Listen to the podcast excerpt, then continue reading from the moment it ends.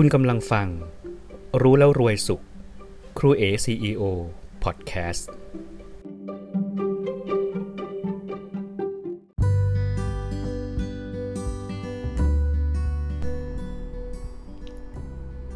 รู้แล้วรวยสุข สาระเรื่องราวดีๆ เพื่อปลูกต้นความคิดใหม่ รดน้ำพรวนดินให้อาหารต้นกล้าแห่งความคิดให้เติบโตแข็งแรง เป็นภูมิต้านทานแก่ชีวิต เป็นสิ่งแวดล้อมที่ดีให้แก่ผู้คนและโลกของเรา สวัสดีครับ วันนี้ผมจะมาคุยกับพวกเราในหัวข้อเรื่อง ขอยังไม่บอกดีกว่านะครับ เอาไว้จะเฉลยชื่อของตอนนี้ในตอนสุดท้ายแล้วกัน ผมชอบเริ่มต้นด้วยคำถามครับ วันนี้ก็มีคำถามอีกแล้ว ใครต้องการมีชีวิตที่แสนวิเศษบ้างครับ ยกมือขึ้น ทุกคนต่างก็ปรารถนาที่จะมีชีวิตอันแสนวิเศษ ในจินตนาการหรือมุมมองของคุณ ชีวิตที่แสนวิเศษมีหน้าตาเป็นยังไงครับ ผมเชื่อว่า ทุกคนที่ฟังอยู่หรือผู้คนทุกคน น่าจะต้องมีภาพของชีวิตที่แสนวิเศษเอาไว้ในความคิดลองมาฟังมุมมองของผมดูบ้างนะครับ ก่อนอื่น ผมขอเล่าถึงชีวิตปกติธรรมดาในแต่ละวันของผมให้พวกเราฟังก่อน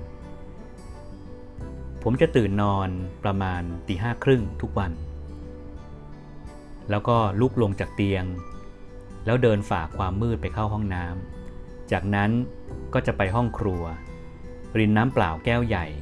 ยกดื่มหมดแก้วในคราวเดียว จากนั้นผมก็จะไปแปลงฟันล้างหน้า สักพักหนึ่งก็จะปวดท้องขับถ่าย ผมจะเข้าห้องน้ำอีกครั้ง และนี่คือวงจรชีวิตปกติใน 30 นาทีแรกหลังตื่นนอนของผม หลังจากนั้นผมก็จะเปลี่ยนชุดกีฬา แล้วออกไปวิ่งครับ เดินจากที่พักจากคอนโดที่ผมอาศัยอยู่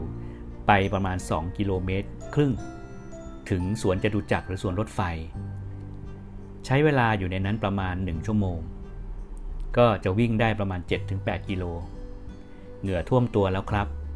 แล้วก็เดินกลับคอนโดอีก 2 กิโลครึ่ง กลับมาถึงก็อาบน้ำแต่งตัว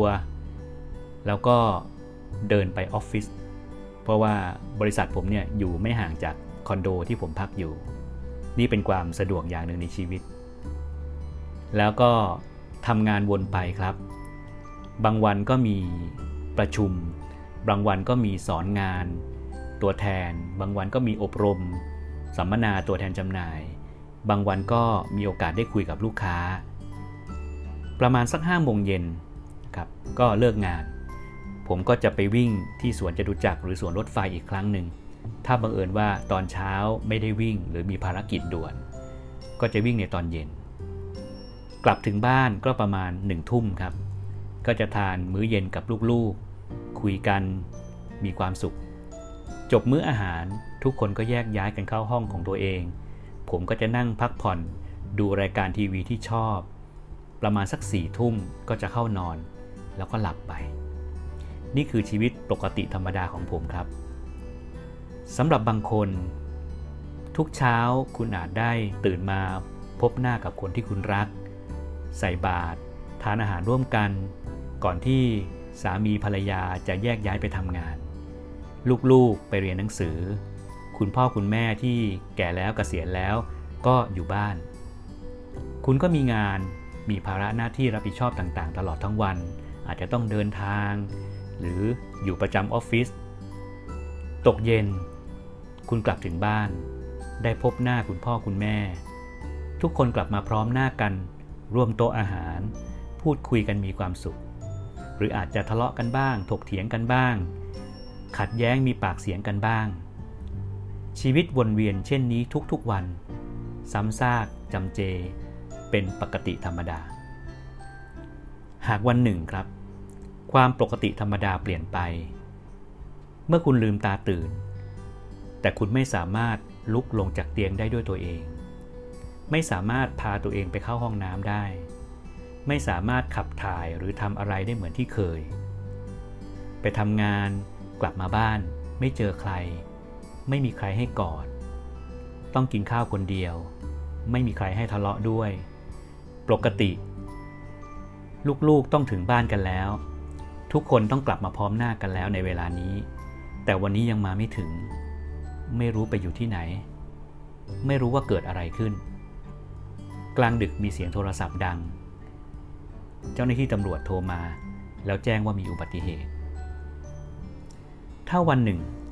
ชีวิตปกติธรรมดาของคุณต้องเปลี่ยนไป คุณจะรู้สึกอย่างไรครับ แน่นอน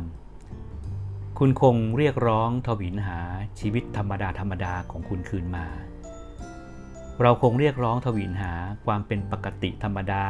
ความซ้ำซากจำเจคืนมา ใช่หรือไม่ครับ เรื่องนี้ผมไม่ได้มีเจตนาจะเล่าให้พวกเราฟังแล้วเศร้าใจหดหูหัวใจ แค่อยากจะให้ทุกท่านเนี่ยลองหันกลับมา ลองหันกลับไปมอง กลับไปพิจารณาสิ่งที่เรามีอยู่ตอนนี้ สิ่งที่เป็นปกติธรรมดา ที่ตลอดเวลาดูเหมือนว่าจะซ้ำซากจำเจน่าเบื่อ แต่หากวันหนึ่งสิ่งเหล่านี้หายไปจากชีวิตเราแล้วครับ ผมเชื่อว่ามันจะกลับกลายเป็นสิ่งที่มีคุณค่าที่สุดในชีวิต ที่เราอยากจะให้มันกลับมาเหมือนเดิม แล้วเราก็จะพบความจริงข้อหนึ่งว่า สิ่งที่มันซ้ำซากจำเจ สิ่งที่วนเวียนหน้าเบื่อ สิ่งเหล่านี้แหละครับ มันคือชีวิตที่แสนวิเศษอันแท้จริง เราทุกคนมีชีวิตที่แสนวิเศษอยู่แล้ว มีอยู่ตลอดเวลา เราเพียงแค่อยู่กับมันจนเคยชิน